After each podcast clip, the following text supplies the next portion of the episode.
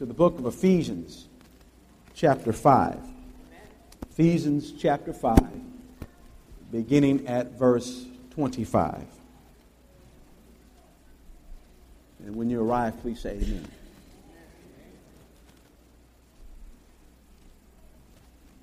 I'm reading from the New American Standard Translation. If you can please follow in your copy of God's Word. Ephesians chapter 5, beginning at verse 25.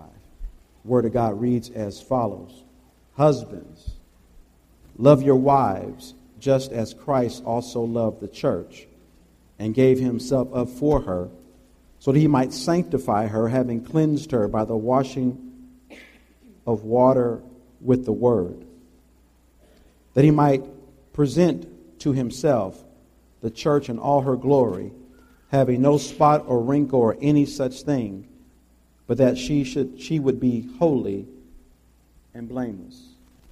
Thus, conclusion of God's word. Let us pray. Father, we come this morning to worship you.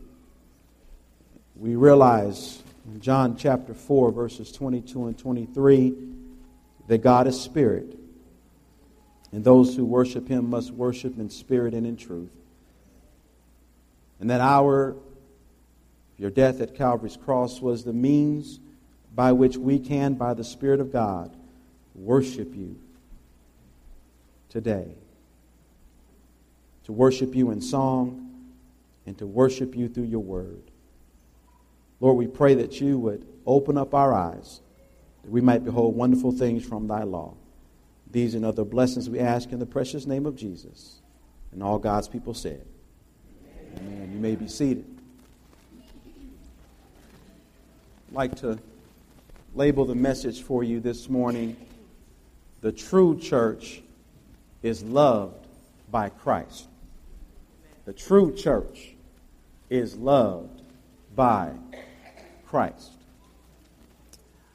On a television talk show many years ago, the guest was an actor, a well known actor, who was known to play romantic roles on film. As he was on the show, was predictable at one point of the interview that he would be asked the question, What is a great lover? His response shocked the host and the audience.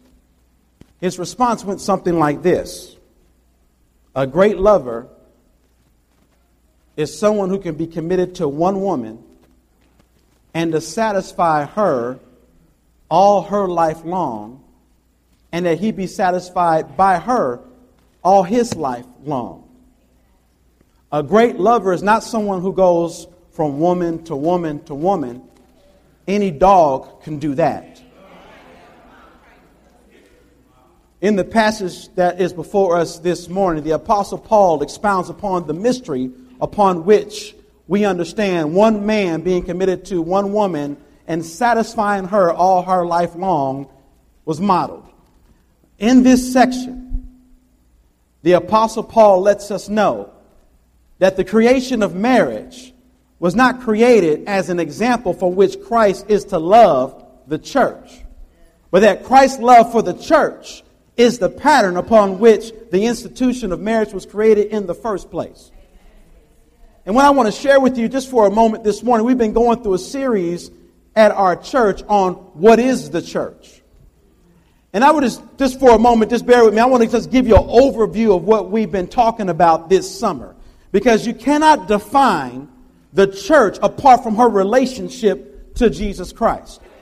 In Matthew's Gospel, chapter 16, verses 13 to 19, we talked about that the true church submits to the lordship of Jesus Christ.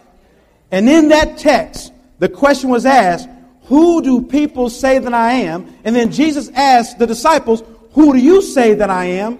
And Peter says, You are the Christ, the Son of the living God. And therefore, Jesus says, Based on that, Peter, I will build my church on the reality that Christ is Lord over all.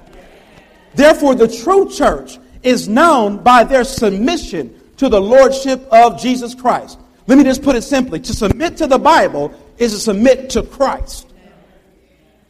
The second sermon we gone through at our church at Main Street was that the true church is a Christ identifying church. That's in Matthew 16, verses 21 to 27. And that simply means that Jesus told the disciples, if anyone desires to come after me, he must deny himself, pick up his cross, and always follow me. The true church is a Christ identifying church. You deny yourself. You don't promote yourself when you come to Jesus. You deny yourself when you come to Christ and you pick up your cross. That means I'm willing to suffer for the sake of the gospel and follow him wherever he wants me to go. Third message in that study was out of this very letter, Ephesians chapter 4, verses 1 through 16. And in that sermon, we entitled it, That the True Church is a Christ like Church. And that simply means that the church ought to reflect the character of Christ to a certain extent. Uh, we ought to look like Jesus on how we treat one another. And in chapter 4, verse 1, Paul says, Therefore, I, the prisoner of the Lord, I, I urge you, I beseech you to walk in a manner worthy of the calling with which you've been called. That when God called you, that means when you heard the gospel, God drew you to himself. And therefore, there's a walk, there's a new walk, there's a new lifestyle we ought to live. And in verses 2 and 3 defines how that walk ought to look. With all humility, gentleness, with patience, showing forbearance towards one another in love. That the Christian walk is a corporate walk, not an individual walk. You might be able to grow in knowledge outside the church, but you can't be like Jesus unless you're in the church. A worthy walk is a, is a Christ like walk, how we treat one another. And so Paul says if you want to walk this worthy walk, if you want to walk in a way that honors Christ, you can't do that independent of the church. We're to walk with all humility, gentleness, showing forbearance towards one another in love. Now, what keeps us from walking in humility towards one another and being gentle and patient towards one another and showing forbearance towards one another in the church to, to demonstrate these Christ like attitudes to one another, the temptation we face in obeying that command is that we typically tie our identity, who we are, to people's perception of us. Oftentimes, are you with me, church? Oftentimes we have a man centered self centered view of ourselves, or, or, in other words, we, we want ourselves to be defined by a way that people ought to perceive us. That make sense? For example, in the Bible, the Bible commands us to walk in humility. Bible commands us that. I'm to walk this worthy walk by considering others more important than myself. Yet, yet if I interpret and I think that you're interpreting my meekness as weakness, I might stop being humble towards you and start treating you mean. You get me this morning? If, as the Bible commands me to walk in patience, if I perceive that you're viewing my patience as being passive, I'll be frustrated with you. If, as the Bible commands me to walk in gentleness towards you, if I perceive you're interpreting my gentleness as a license to take advantage of me, then I won't be kind to you anymore. And what we have done at that point, we have viewed our responsibility to demonstrate Christ like virtues of, of humility and gentleness and love. We'll begin to say, well, that's not really a worthy walk. Even though God says, by his estimation, that's a worthy walk. We'll say that's a shameful walk. We've taken at that point a man centered, self centered view of the virtues that we ought to demonstrate towards one another. And you know what we've done when we got to that point? You know what we've done? We've exchanged the riches of our identity in Christ in order to function as if destitute of spiritual power to live above pettiness. Y'all falling asleep on me this morning? Let me help you out. The first three chapters of Ephesians, it speaks of our riches in Christ. That before the foundation of the world, the Father chose us in Jesus. Jesus came and shed his blood for the forgiveness of all my trespasses. Then he sent his Holy Spirit, and the Holy Spirit indwells me, and I'm sealed with the Holy Ghost as a pledge or an engagement ring of my inheritance in heaven. Chapter 1 of Ephesians says that, that now I have spiritual resurrected power to live a holy life. Despite the fact in chapter 2, I was once dead and trespassing sins. I was walking according to the course of this world. I was under the domination of the devil. But God, but God, being rich in mercy, made me one with Jesus. Now I'm seated with Jesus in the heavenlies. Now I've been reconciled to God through the blood of Jesus. I'm a part of God's household. I'm a child of God. I have access to God through Jesus Christ. I can go to God anytime I want and talk to Him. And Paul says in chapter 3, verses 14 to 21, he says, I pray that the church will experience the riches of these spiritual blessings.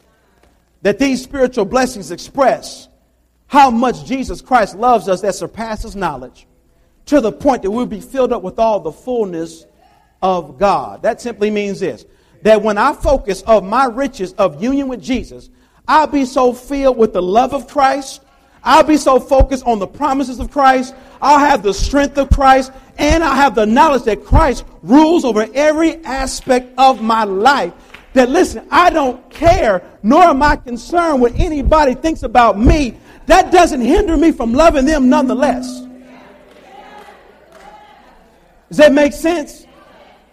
When people insult me or offend me, that does not remove any blessings from me. I'm still a child of God. All my sins are forgiven. All his promises are yes and amen. And all things work together for the good those who love God are called according to his purpose. So, no matter what somebody might do to me, because I'm in Christ, I'm not relying upon them to define me. They don't define me. I don't rely upon fickle, imperfect people to define who I am. My identity is in Christ. So I can be humble, I can be gentle, I can be patient, and I can show forbearance towards you in love despite how you treat me because they don't remove my riches of who I am in Christ. Second point of that message that I did last week, a couple of weeks ago, was that the true church consents to Christ revealed articles of faith. That's verses 4 to verse 6 of Ephesians 4. And that simply means that we believe that God is triune in nature. We believe in the Christian faith, that it takes faith alone in Jesus Christ in order to be born again. And then towards the end of Ephesians 4, verse 11 and 16, the true church is committed to Christ centered aspirations. The true church is not about entertainment. We're not here to be entertained. We're here to worship Jesus and become more and more like Him. That ought to be the focus of the church. That you ought to be different each week you come to church. You ought not leave here the same. You ought to be becoming more and more like Christ in your walk before Him. Now we come to the text before us this morning in Ephesians chapter 5, verses 25 to 27. And in this text, we'll discover three features of Christ's love for the church. The first feature of Christ's love for the church is that his love for the church is covenantal.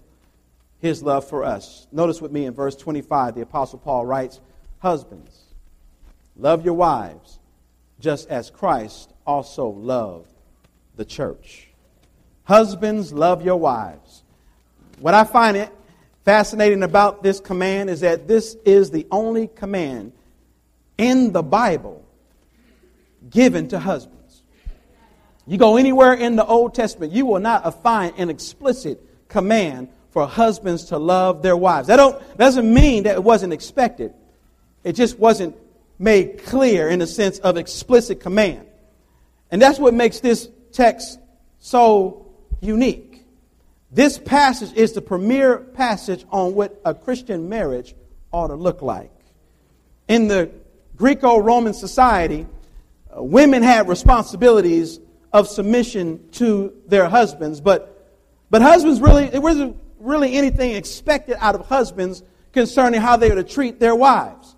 In fact, in the common Greek language of that day, there were three words that would express what we would say one word of love in our English language. You had eros, which was referred to as sexual passion, phileo, which is a family love, I mean a friendship love, and storge, which is a family love. But when the Apostle Paul commands husbands love their wives, he doesn't use any of those words. He used a word that wasn't even used in the common Greek language. We might say agape or agapao love.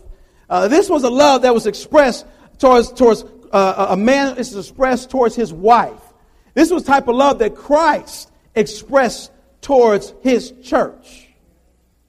That, that, that the agape love of the Bible is not so much defined in the New Testament as much as it's described.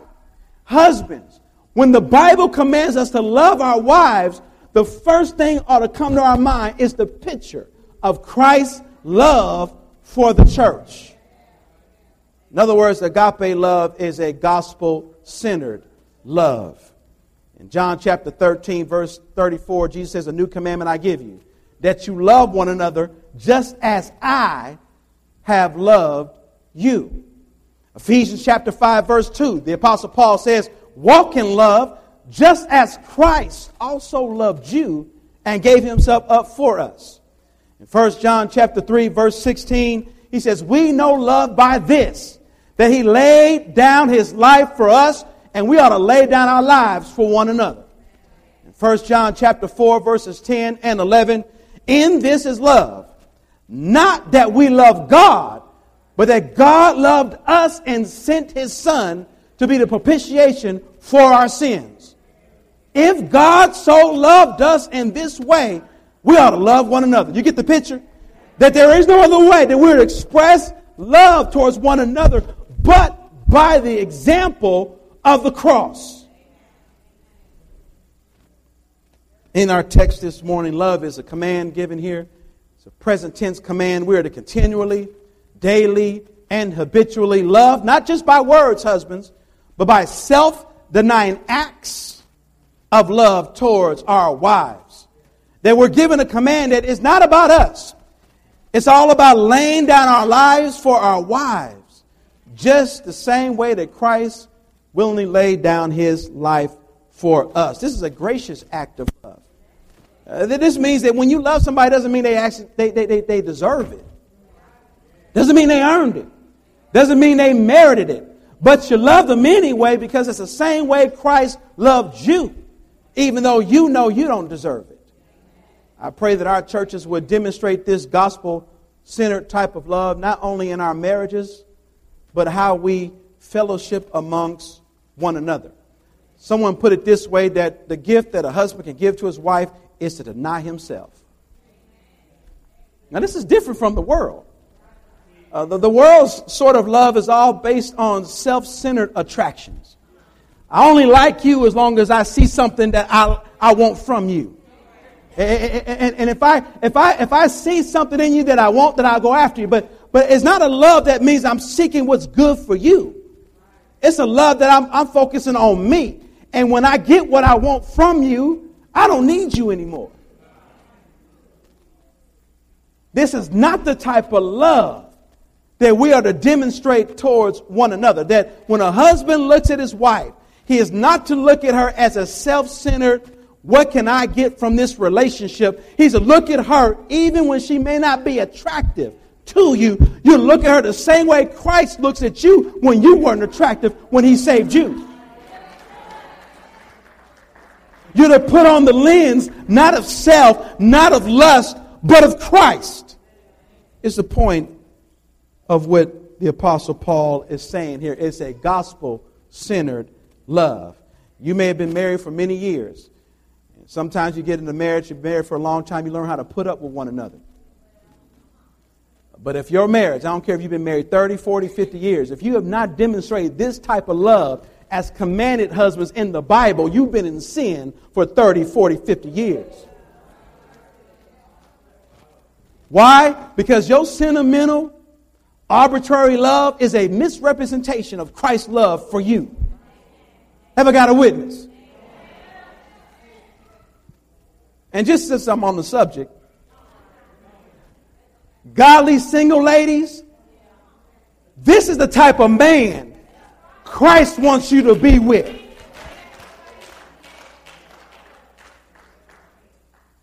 No man can love you unless he is saved and committed to living a life of obedience to Christ. Let me put it this way His heart, he won't treat you right unless his heart is right with God. You can't expect a man to treat you right unless his heart is right with God. Now we move from the command to love to the example of that love given in the same verse, the second part of verse 25. Just as Christ also loved the church and gave himself up for her. Just as, even as, you see the similarity, we're to demonstrate the love towards one another, just as Christ also loved the church. Now, the word love there, the tense of the word, deals with an act that was done in the past, and yet it was an accomplished or fulfilled act of love. To put it simply, to be loved fully is to be loved perfectly. That the one act of redemption, when Christ went to the cross for our sins, that one act will produce ripple effects from that point of Calvary's cross till now and forever. That's the point of where Paul is saying that when Christ went to the cross 2,000 years ago, the ripple effects of that love will continue to now and for all eternity. This is a love that is covenantal in nature. That when Christ enters into a relationship with us through the cross, that means that you are His and you are His forever. Now, this is the point of Ephesians chapter 1, verses 3 all the way to verse 14. The Apostle Paul is saying in verses 4 that, that the spiritual blessings that we have is that the Father chose us in the Son before the foundation of the world. That means that the Father, and we read this earlier in Hebrews chapter 13, verse 20, that the blood of the eternal covenant, that the Father made a covenant with the Son before the foundation of the world. And, and, and, the Father says, I want, you, I'm, I'm a, I want to choose for you some guilty sinners to save. And then he opened up a book and wrote their names down in the Lamb's book of life. And the son says, I'm going to go, I'm going to get that bride. I'm going to pay the price for her sins at the cross. Paid that price, rose from the grave, went to heaven, sat down at the right hand of the Father, and now his church is being built. His bride is being built. And when his bride is complete, he's going to come back and get her. That she might be with him forever. His love is covenantal in nature. Now, there are different expressions. There are two basic expressions of God's love towards mankind. You have the agape love that God demonstrates towards unrepentant sinners. That just simply means that God just, give, just gives common grace to folk. Wakes them up, gives them a job, gives them good family life, good health. And this love is evangelistic in nature that God doesn't just bless you and give you days to live so you can waste it any way you want to. God's forbearance and his kindness, as it says in Romans chapter 2, verse 4, ought to lead me to repentance. That God's been blessing me and yet I treat him this way ought to bring me to shame. You know before salvation, you didn't give God no praise. You didn't thank God for that food He fed you with every day. God wakes up the atheists, the Jehovah Witnesses, the Mormons, the Muslims, and He blesses them every day. Not for them to waste it. They might see how shameful they are to rebel against such a kind God. These are temporal blessings, they vary in degrees. But then you have the expression of the love of God that's eternal in nature internal in intent when God chose us as guilty sinners to be united to his Son in salvation. Jeremiah chapter 31, verse 3 says, I have loved you with an everlasting love. Therefore, I've drawn you with loving kindness and compassion. And in that context, it's dealing with the new covenant. That God says, I'm going to love you, and my love for you is not going to be short. It's going, I'm going to love you forever. Forever and ever and ever. But notice here's in verse 20, 25, he, he loved the church. And, and the church there is feminine in nature. It's, it's to represent that, that we represent the bride of Christ. And how was this agapao love expressed towards the church? He gave himself up for her. To give, or that, that verb gave, that means he gave himself over to the power of someone. That means when Christ went to the cross, he gave himself over to the power of the Father. Luke chapter 22, verses 39 to 46, Jesus was in the Garden of Gethsemane. And as he was in the Garden of Gethsemane, he was praying. And he said, Father, if it be thy will, remove this cup from me. Yet not my will, but thy will be done. The cup refers to the wrath of God. God was angry with you before you were saved. He didn't like that sin you were living in. We were sinning against God. And Christ says, instead of you pouring out your anger on them, pour it out on me.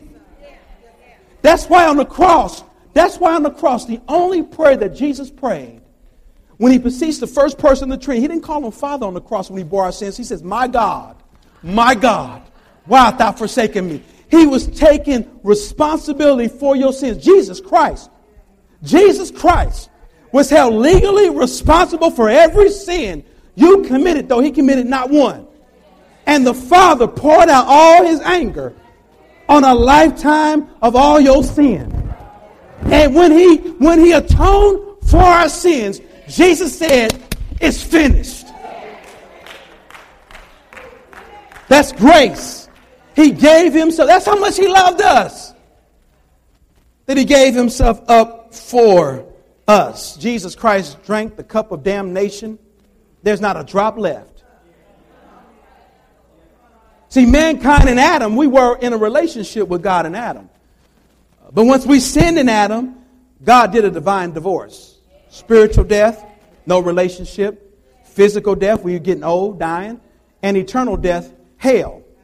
That same God that did that in his sovereign love, he came in the person of Jesus Christ, went to the cross, atoned for every sin you and I ever committed, and now, because we're in Christ by faith, we're forgiven of all sin, past, present, and future. The forgiveness of God simply means this by grace. I don't owe God hell for my sin. Oh, that's good news. You don't owe God church attendance because, no, no, that's not what you owe to God. The wages of sin is death. That's what you owe God. And Christ came and atoned for all your sin, and now you don't owe God suffering in hell for your sin. See, that's why we ought not complain. We, you're always doing better than what you deserve. Anything short of hell is a blessing. And you think about that. That's love, church. C.H. Spurgeon was correct. Child of God, you cost Christ too much for him to forget about you. He went to the cross for you. So, the first feature of his love for the church, it is covenantal, his love for us. The second feature of Christ's love for the church is consecrating our love for him. Verse 26 that he might sanctify her, having cleansed her by the washing of the water with the word. Now, in some of your Bible translations, in verses 26 and 27, it might begin with the demonstrative pronoun that. Uh, grammarians refer to this as the purpose clause. In other words, verse 25 pretty much him dying for us, him giving himself up for us, gives us two purposes why he did that. There's two reasons why Christ gave himself up for us in verse 25, and it's explained to us in verses 26 and 27. The first purpose for why Christ gave himself up for us is that he might sanctify her. Sanctify means that he might set her apart, that he might move her from the profane and consecrate her to himself. Sanctification simply means that God may make us holy. Jesus made provision through the cross to sanctify his church. Christ's death, the purpose of his death was not just to justify you, but to also sanctify you. The purpose of Christ going to the cross was not just to change your status from guilty to righteous, but to change your nature from sinful to holy. That was the purpose. So that when we tell people, come as you, as you are, come as you are, we have to explain that when Jesus saves you, he won't keep you as you are. God, when God, God, when Jesus Christ accepts us, He accepts us despite us, that He might change us. Have I got a witness? That is the purpose for His death. Now the question is, why is sanctification essential in the work of redemption? Why was it important for Jesus Christ to save us that He might sanctify us? The intent of sanctification is for fidelity purposes. The intent of sanctification is for fidelity purposes. Don't forget, before salvation, you were hooked up with somebody else. 1 Thessalonians chapter 1 verse 9 says that how we turn from God to God from idols to serve the living and the true God. 1 Corinthians chapter 12 verse 2 the Apostle Paul tells the church, You know that when you were pagans, you were led astray to the dumb idols, however, you were led. All of God's elect before salvation, we were idolaters. Abraham was an idolater. Joshua chapter 24, verse 2. The nation of Israel, before they were redeemed out of Egyptian bondage, they were idolaters. And each and every one of us, before God saved us, we were idol worshippers. Whether it be you worship yourself, you worship possessions, you worship other folk, or you worship your career or your education. All of us were in an immoral relationship with somebody else before Christ saved us. That's why it says in Romans chapter 7, verses 1 and 13, that we were under the law of condemnation. In other words, the law condemned us for being in an immoral, unlawful relationship with somebody else besides God. And, and the law convicted us and exposed our sins proving to us that our lifestyle was not pleasing unto God. God did not create you to live any way you want to. And therefore, the law kept exposing. Ain't nothing wrong with the law, but the law kept exposing our sin. And the law can't change us. Law can give us grace or mercy. All it can do is that you ought to go to hell for cheating on the God that created you. And yet, Romans chapter 8, verse 4 says that Jesus Christ died on the cross and fulfilled the requirements of the law. That now, what's the requirement of the law? Holiness. That now I'm in Christ, I've been set apart.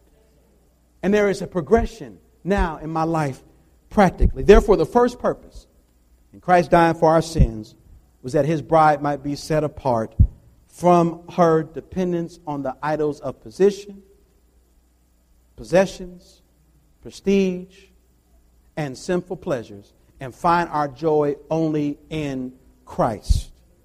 But the flesh that is still in us tempts us to covet, to still covet the idols of this world. And therein lies the command in Scripture. And 1 Corinthians chapter 10, verse 14, it says, Therefore flee idolatry. In other words, the therefore, there takes us back to verse 13 no temptation. The nature of every temptation is to tempt you to worship self. And the last verse of 1 John chapter 5, verse 21, the last verse says, Little children, guard yourselves from idols. Let me ask you this question Do you guard yourself from idols? The number one reason why our Christian walk is weak is because we got some idols in our hearts. The reason why our Bibles, we're reading our Bibles infrequently, the reason why our prayer life is shallow, the reason why we're indifferent to holiness is because we got some idols up in our hearts. John Calvin said it right. Our hearts are like an idol factory. Always worshiping something other than Christ. This was the reason why Israel failed in their obedience to Christ because they did not to God. They did not guard themselves from idols and they got caught up in spiritual adultery. When you worship idols, you cheating on God. And God had to raise up a man named Hosea and said, Hosea, I want you to marry a woman who ain't going to be faithful to you. Her name is Gomer. And he married Gomer as soon as he put the ring on her finger. She was out cheating on her man. And then in chapter 3, verses 1 through 4, the Lord says, uh, Hosea, I want you to go and I want you to get Gomer. She's been cheating on you. She ain't been treating you right, but I want you to pay for her. And I want you to tell her, you are mine. You ain't going to no other man. And that was to be a picture of the gospel that God would bring. Because he tells Israel in chapter 2, verses 4 through 9, he says, Israel, I got a problem with you cheating on me. And, and you don't even know how bad this cheating is. You worship the God Baal because you believe that he's the God of agriculture and that and you've been praising him and worshiping him for the water and the wool and the flax and the oil and the wine. And, and, and you so going off on, on, on this misguided worship, you don't even realize. You giving him all the praise, and I got to head you up so you can stop going after him because you don't realize that water, that wheat, that wool, that flax, that wine, that's mine. While you were worshiping Baal, I was the one providing for your needs. In fact, that's my gold and my silver that you use to make this God don't even exist. And we can be no longer, we're no different than Israel. Worshiping the idols of career, education, beauty, and possessions, not really, not realizing it's the Lord who's the source of all your needs and wants. Don't forget. It's God that's blessing you. God didn't bless you. You didn't get that career on your own. It was God that gave that person the desire to hire you in the first place. That degree you willing to sacrifice for your relationship with Christ, it's God that gave you the sense to comprehend the stuff you learning.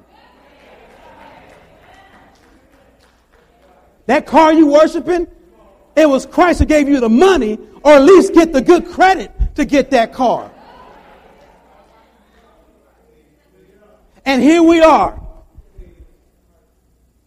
like spiritual harlots, flirting with every idol that comes our way. And therefore, sanctification is for fidelity purposes. Christ saved you that you might be all of His in mind, body, and soul. I'm to think like Christ. My physical body belongs to Christ. 1 Corinthians 6.15. Your body don't belong to you. And in verse 17, our spirits, we're one with the Lord. That means what I think, what goes through my mind, whether it be the sins of imagination, scheming, or remembering. That's the mind uh, that belongs to Jesus. That don't belong to you. When Christ saved you, he saved all of you. And there is no such thing as an open marriage with Jesus. You just go around doing whatever you want Monday through Saturday and then come home on Sunday morning and say, I love you, Jesus. No, no, no. He don't have no open marriages. Jesus Christ has only one bride, and that is his church. John chapter 17, verse 9, in his high priestly prayer, the Lord said this. He says this, I don't ask on behalf of the world, but I ask on behalf of those you gave me. In other words, Jesus says, I don't, I don't, I'm not praying for the world because they don't belong to me. Those you gave me belong to me. Why would you put your hope in stuff that don't even exist? Calvin was correct that we substitute monstrous fictions for the true and living God. Anything that you worship in that money, that house, your beauty, is fiction, ain't real. And C.S. Lewis was correct. Don't put your, don't put your happiness in something you might lose.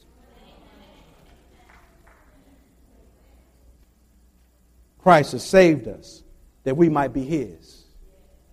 James 4 4 says, You adulteresses, don't you know that friendship with the world is hostility towards God? And so the Lord has to hem us up every so often. We drift. Just like the Lord did with Hosea, I mean with Gomer. Gomer going off and, and, and Israel's going off, and God has to bring trials in their life. Oftentimes, the Lord has to bring some trials in our life. Now, now the trials are, are, are, are, are, the means of sanctification, but the instrument of sanctification is His Word. Notice verse 26 that He might sanctify us by the washing of the water with the word, that he might cleanse us. That word in the original is where we get our English word catharsis or categorize. I think that's the way you say it. It means to purify, to cleanse. Sanctification is a painful process. Lord might remove some stuff out of your life, like He did Job. God will do whatever it takes to make you holy because you belong to Him. I know I'm right about that. Progressive sanctification means that there are degrees of love expressed towards Christ that He initiates by means of the washing of the water with the Word. This is according to our Lord's Prayer Sanctify them in Thy truth. Thy Word is truth. There is an old Jewish wedding custom that when the ring was given by the bridegroom to the bride, he would say, Behold, thou art sanctified to me. Sanctification is for fidelity purposes. The third and last feature of Christ's love for the church is its aim at consummation. Experiencing Christ's perfect love and the church expressing perfect love. Notice verse 27 as I close. That he might present him to himself, the church in all her glory having no spot or wrinkle or any such thing, but that she should be holy and blameless. That he might present to himself, that he might show her off. The church in all her glory, that means free from sin, having no spot, no stain, no moral fault, no urges towards idolatry, no pride, no arrogance, no temptation or wrinkle or any such thing, but that she should be holy and blameless, unblameable. This was according to what we see in the first chapter of this letter, chapter 4, chapter 1, verse 4, that Christ, we were chosen in Christ that we might stand before him one day holy and blameless. Can you imagine? One day you will stand before Jesus and there'll be no sin. And your mind, your will, your most, you will never have to confess sin anymore. You won't be tempted to do evil things anymore. You will be perfect. You will be beautiful before God at the consummation. In other words, your salvation is not done yet. You fall short today, that's okay. Jesus is not done with you yet. He will make you perfect one day. We confess our sins. We forget about the past. We keep pressing towards the mark of the high calling of God in Christ Jesus, knowing that one day we will stand before the Lamb and glorious and worthy is the Lamb that was slain. Oh, what a glorious day that will be. In fact, in Jewish custom of marriage, there were four phases. You had the betrothal, the betrothal, where, where, where the bridegroom, potential bridegroom would go to the bride and he would make uh, an engagement to her. He would propose to her, and, and the engagement was much more binding during that time, and there was an agreement and a covenant established, and, and, and the husband was legally committed to his wife during that stage. The second phase was the interval, where, where, where at this point the bridegroom would pay the dowry to the husband, I mean to the father, the bride price, to take care of his daughter. Then the third phase was the preparation and the procession. While he's away, the bride is preparing herself, making herself beautiful. And then she would hear the coming procession. The husband with his friends making merry to the house to get his bride. And then after that would be the wedding feast. May I say that Christ's love for the church is the same way? There was a betrothal period that before the foundation of the world, father said, I'm to give you a bride. She ain't going to be pretty when you get her, though. She's going to be full of sin. And, and, the, and the son says, I'll take that bride, I'll make her mine. And that's why in John chapter 6, verse 35 on, Jesus says, Only what the Father has given me, all that the Father gives me, will come to me. Jesus ain't going to turn away a love gift. And he went to the cross and paid her sin. All of her sin. He paid the bride price in that interval. He paid the bride price. He died. He rose. He went to heaven. And now the church is preparing for the future procession. And on that day, there'll be a trumpet sound, and the crowds will be rolled back like a scroll, and Jesus Christ will come and get his bride that she might be with him forever at the marriage supper of the Lamb. Jesus Christ is the greatest lover. And we will be satisfied with his love for all eternity. And he'll be satisfied with us for all eternity. Amen? Amen? Let us pray. Father, we thank you for loving sinners like us. Lord, you knew, you knew, you knew when you gave us the Christ before the